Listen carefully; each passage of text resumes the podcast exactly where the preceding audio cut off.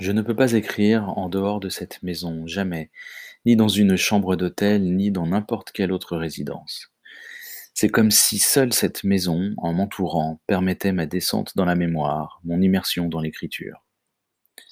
J'y suis arrivé en 1977 avec mon mari qui venait d'avoir un poste dans l'administration de ce qu'on nommait alors la ville nouvelle de Cergy-Pontoise.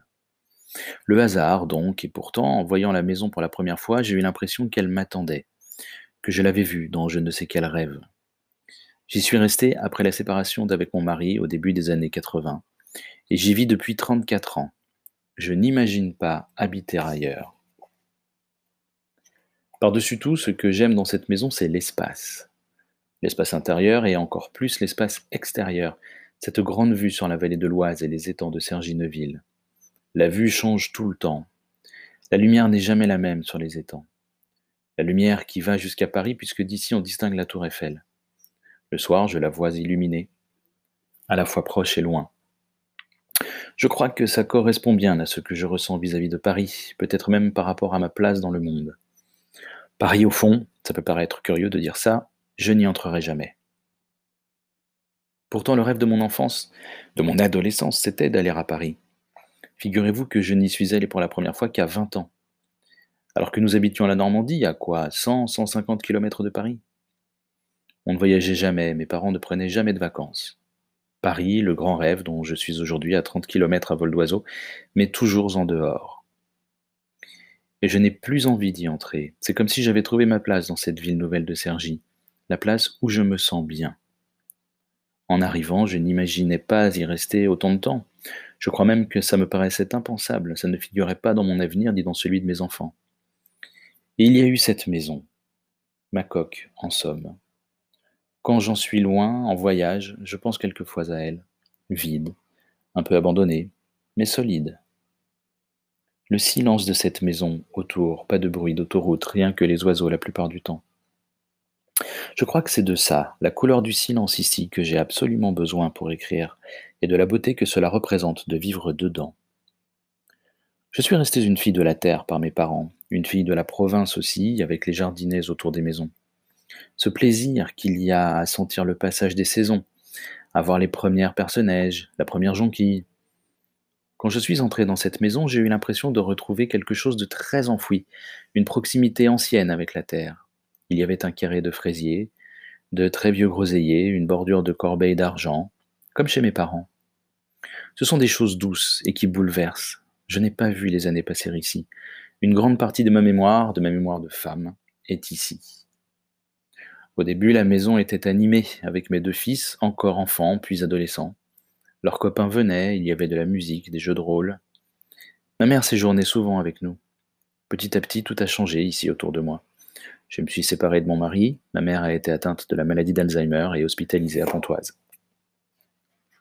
Les enfants sont partis faire leurs études à Paris, habitèrent avec leurs compagnes.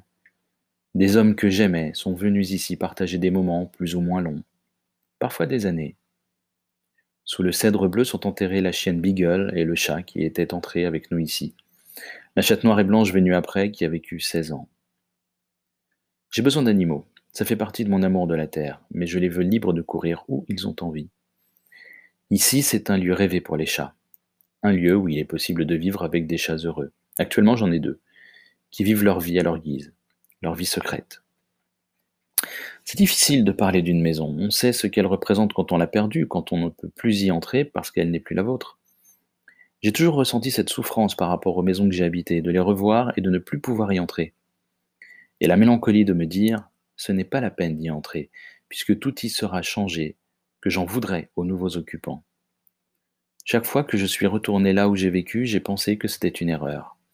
Il faut se contenter de la mémoire. C'est là où sont réellement les choses, nulle part ailleurs. Je crois que tout le monde sent ça. Il y a une forme de désespoir particulier à revoir une maison où on a vécu et à ne plus voir qu'une carcasse finalement. Mais la souffrance ne vient pas de la perte des murs, même si ça en fait partie. Elle vient de la perte de ce qui a eu lieu là, de ce qui y a été vécu de ce qu'on a aimé, des gens qui ont été là. Au milieu des années 70, Sergi était en construction. Des immeubles s'édifiaient partout. C'était un chantier géant, truffé de grues, qui me rappelait l'après-guerre en Normandie, la ville d'Yvetot, où j'ai passé toute ma jeunesse et dont le centre avait été détruit. Sous cette ville qui se bâtissait, c'était comme s'il y avait une autre ville, l'Yvetot dévastée de 1945. Les deux glissaient l'une sur l'autre. Lorsque j'étais en voiture dans Cergy, j'avais l'impression de voyager dans ma ville de jeunesse. C'était une sensation désorientante.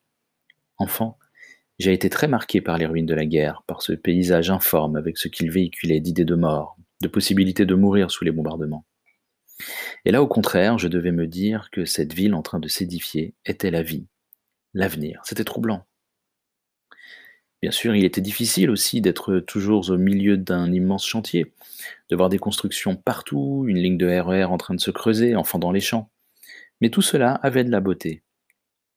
Cergy, dès sa construction, a été une ville de brassage, 60 nationalités différentes, français venus de toutes les provinces. Je trouvais cela prodigieux. Une ville pareille, à 40 km de Paris, cette possibilité d'être ensemble entre gens arrivant de partout. Une ville où il n'y a pas, comme à Rouen, Bordeaux, Annecy, les villes où j'ai vécu, un cœur bourgeois inscrit dans les murs, dans les rues, cette puissance ancienne d'un ordre social, de l'argent manifesté dans les bâtiments. Je me suis demandé qu'est-ce que ça veut dire d'être là à Cergy, et je me suis mise à écrire sur tout ce que je voyais et qu'il me paraissait important de dire, sur les gens que je rencontrais dans le RER, e avec qui je me trouvais dans les grandes surfaces, Leclerc, Super M, ensuite Auchan. Je n'avais pas une ambition d'ethnologue, pas du tout. Simplement le désir de saisir en vivant, au jour le jour, des images que j'avais envie de garder. Un homme à la caisse de Franprix, des enfants sur une petite place à l'intérieur d'un quartier, je crois que c'était aussi une façon de m'approprier le territoire, d'être plus proche d'une population à la fois extrêmement diverse et très éparpillée sur de grands espaces. Ici, il n'y a pas de rue traditionnelle, on, se croise essentiellement dans les centres commerciaux, dans les gares. Écrire sur Sergi, c'était une façon, oui, de dire que j'allais rester ici. Il faut toujours que je me justifie de ne pas habiter Paris, d'habiter à Sergi. Je dois lutter contre l'imaginaire des Parisiens, et encore plus celui des provinciaux, tout de suite l'image des cités. Il n'y a pas de cité à Cergy. J'entends dire aussi que c'est un non-lieu. Pas du tout. C'est un lieu qui a déjà une histoire et qui s'accroît les histoires des gens. Simplement, tout passe ici plus vite qu'ailleurs. Les magasins, les enseignes changent à une vitesse incroyable. Et déjà, un quartier construit il y a 35 ans, la Croix-Petit a été démolie, reconstruit. La gare de Cergy-Préfecture a été transformée. C'est une ville en perpétuelle évolution, jamais définitive. À cause de ces changements rapides, il me semble que je suis davantage encline à noter ce qui va disparaître, ces visages, ces instants. Parce que, au fond, tant que je n'ai pas écrit sur quelque chose, ça n'existe pas. J'ai toujours été entre deux. Mon enfance, ma jeunesse se sont passées à Yvetot. De 5 à 18 ans, et même au-delà, puisque j'étais étudiante à Rouen et que je revenais chez mes parents le week-end aux vacances. J'en suis parti à presque 24 ans, en me mariant. Le café épicerie de mes parents était situé dans un quartier décentré, à mi-chemin entre la ville et la campagne. Il y avait encore une ferme à 50 mètres. Le commerce occupait pratiquement toutes les pièces. Nous n'avions à nous qu'une petite cuisine entre le café et l'épicerie, une grande chambre en haut, une petite à côté, et un grenier avec une mansarde. De plein pied avec le café se trouvait la cave, un cellier en réalité. La cour par laquelle on entrait dans le café était remplie de bâtiments divers qu'on appelle des loges au pays de Caux. Un poulailler, ça aurait pu être un café-épicerie de campagne. On disait aller en ville, monter en ville pour presque tout. Il y avait donc la ville et notre quartier, le quartier du Clos Départ. Il n'y avait aucune intimité là où j'habitais avec mes parents. On vivait au milieu des gens et sous le regard des gens.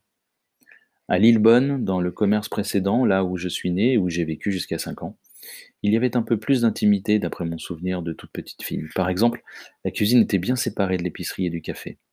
Pas à Yvetot, où c'était une espèce de lieu de passage. La porte de communication avec le café avait été carrément enlevée. Les clients nous voyaient manger, me voyaient faire mes devoirs. C'était une vie publique. Vers 14-15 ans, on ne supporte pas d'être regardé. Je me réfugiais dans ma chambre à l'étage j'avais vraiment besoin de solitude. Je faisais le rêve impossible de ne plus être sous le regard des gens, d'être dans une grande maison silencieuse. Quand je rentrais après la classe, je devais obligatoirement entrer soit par l'épicerie, soit par le café, et bien sûr, dire bonjour. C'était devenu un supplice. Je n'avais plus envie de dire bonjour, je le faisais rapidement à mi-voix, ce qui était très mal perçu par les clients, par mes parents qui me le reprochaient. Oui, c'était le début de cette fracture entre le monde de mon enfance et un autre monde que je ne connaissais absolument pas, pressentais seulement par l'intermédiaire de camarades de classe d'un milieu souvent plus bourgeois.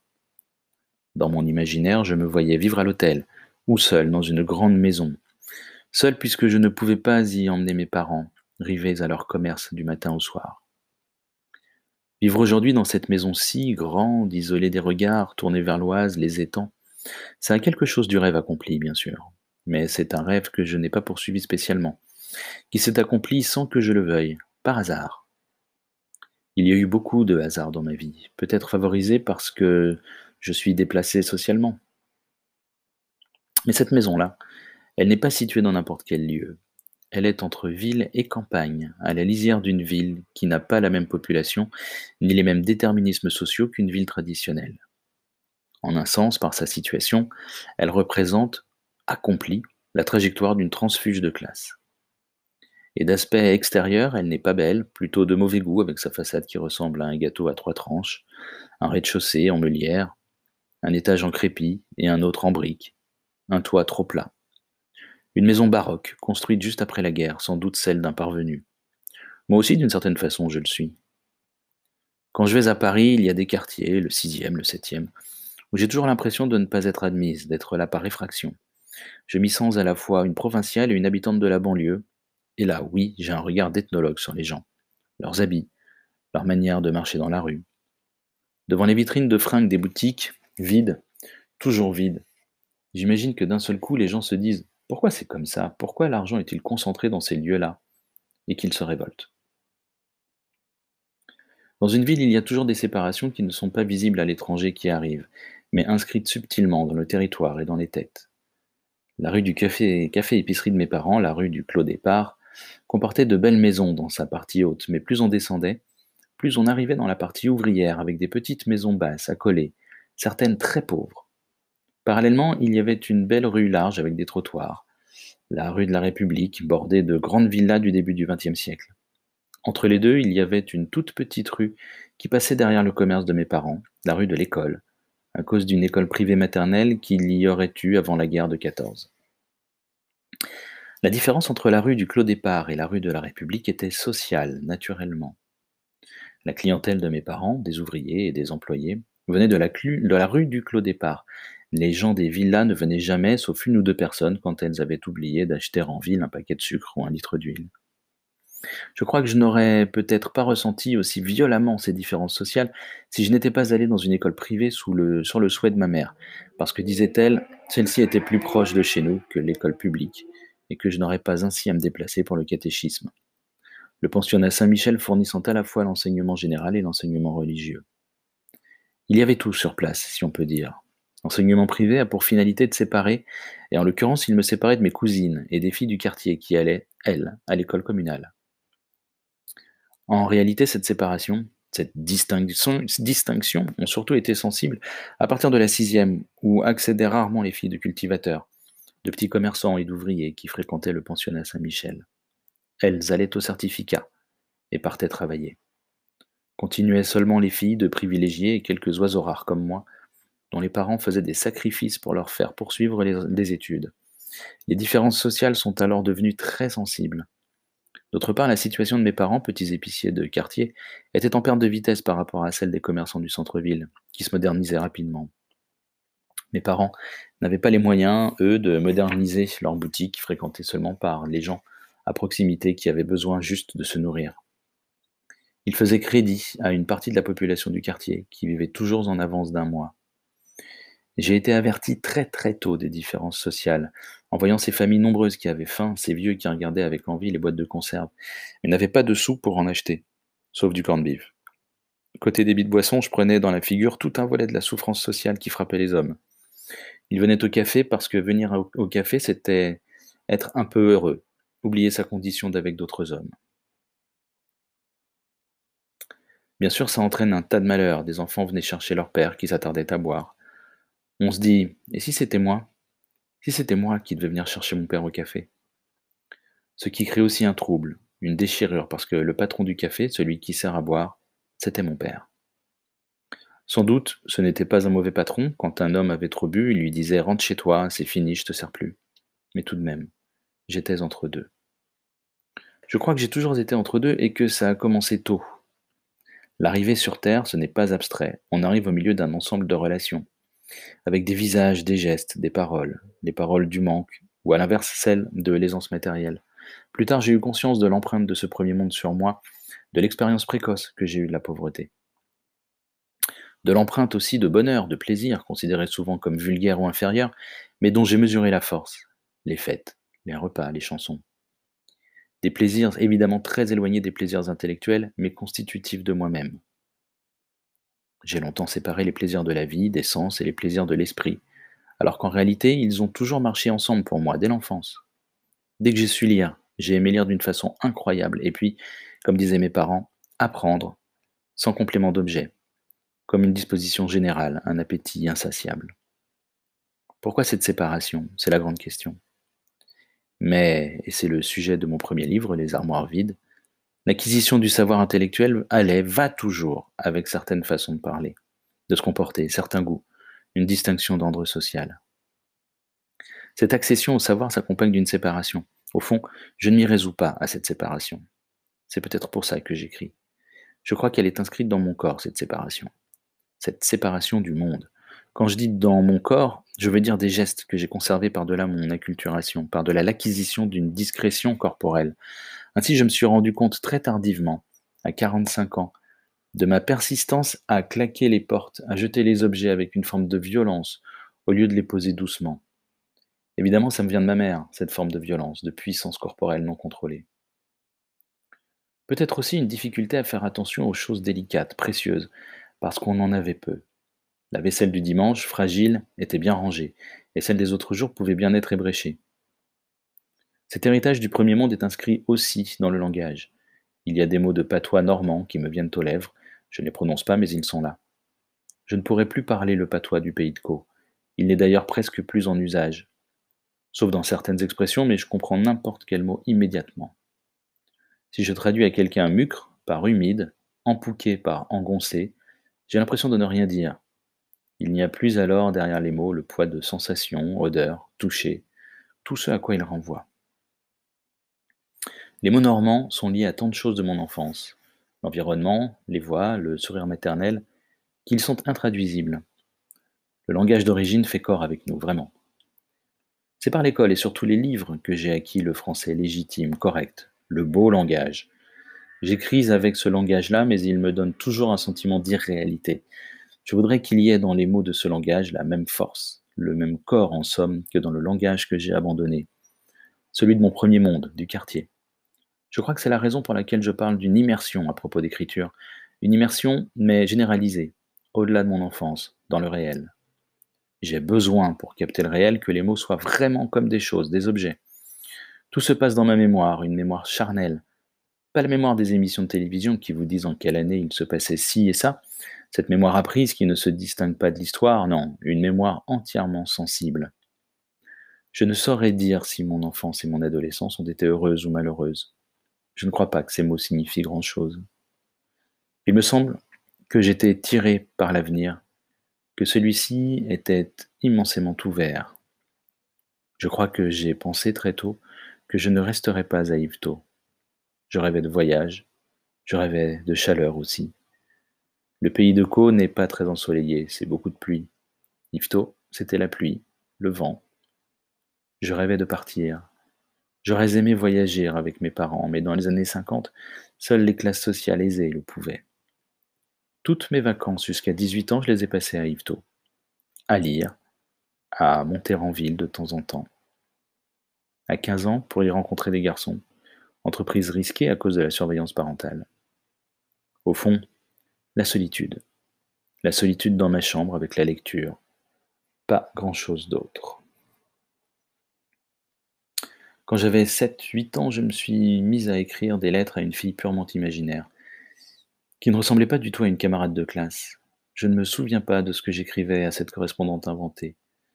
Je lui avais donné comme prénom Denise, une cousine beaucoup plus âgée, que je n'avais jamais vue. Elle est morte il y a deux ans sans que nous nous soyons rencontrés d'ailleurs. Mais ce n'est pas à elle que j'écrivais. Quand j'ai cherché un prénom pour la narratrice et héroïne de mon premier roman, c'est ce prénom-là qui m'est venu spontanément, Denise. Denise Le Sueur. Maintenant, j'interprète autrement cette correspondante imaginaire. Mes parents ont eu une fille née en 1932 qui aurait eu huit ans de plus que moi. Elle est décédée de la diphtérie à six ans. Ils m'ont toujours caché cette sœur, sa mort, jamais un mot. C'est un secret de famille, mais comme souvent, il a été inventé. Ou plutôt, je l'ai appris par ma mère, non pas directement, mais d'une façon étrange, très simple aussi. Un dimanche, comme d'habitude, l'épicerie était ouverte. Ma mère est sortie de la boutique avec une cliente qui avait une petite fille avec laquelle je jouais souvent, bien qu'elle n'ait que quatre ans. Et elles se sont mises à parler dans la rue de l'école, derrière l'épicerie. Alors que la petite fille et moi, on s'amusait à courir autour des deux mères, j'ai eu l'attention d'un seul coup figé. J'ai écouté intensément ce qui se disait. J'aimais écouter, surtout quand il s'agissait d'histoires lestes, des histoires de sexe qui se racontaient à voix basse. Là, ce que ma mère disait à voix basse, c'était qu'elle avait eu une fille avant moi et qu'elle était morte de la diphtérie. Elle a raconté comment, sans se soucier que j'étais là, ou l'ayant oublié, sans doute. Dans mon souvenir, j'ai neuf ou dix ans. Elle a terminé le récit du décès de cet enfant, de ma sœur, par des choses qui ne pouvaient que me marquer très profondément. Elle a dit que ma sœur, avant de mourir, avait déclaré Je vais voir le bon Jésus et la Sainte Vierge. C'était une chose terrible à entendre. Cet enfant était une sainte, une petite sainte. Si elle était une sainte, j'étais donc le démon.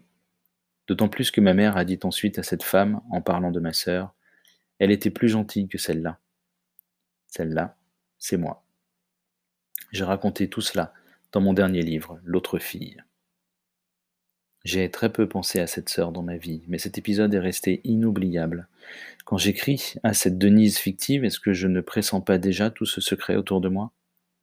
Est-ce à cette sœur innommée que j'écris en lui prêtant le prénom d'une cousine inconnue? Mes parents ont emporté leur secret dans leur tombe. Au cours de sa maladie d'Alzheimer, ma mère dira devant moi au médecin J'ai eu deux filles. Ce n'est pas à moi qu'elle le dit, c'est au médecin. Je ne lui ai jamais posé aucune question. Est-ce qu'il y a de ça dans mon écriture? Peut-être. Il y a tellement de choses dans l'écriture. Ce n'est pas intéressant de chercher d'où vient l'écriture, je ne crois pas. Ce qui est intéressant, c'est ce qu'on écrit. C'est devant soi, l'écriture, toujours devant soi. Je ne parle pas avec facilité des livres que j'ai écrits parce que je pense toujours à ceux qui sont devant moi. Annie Arnaud, Le vrai lieu.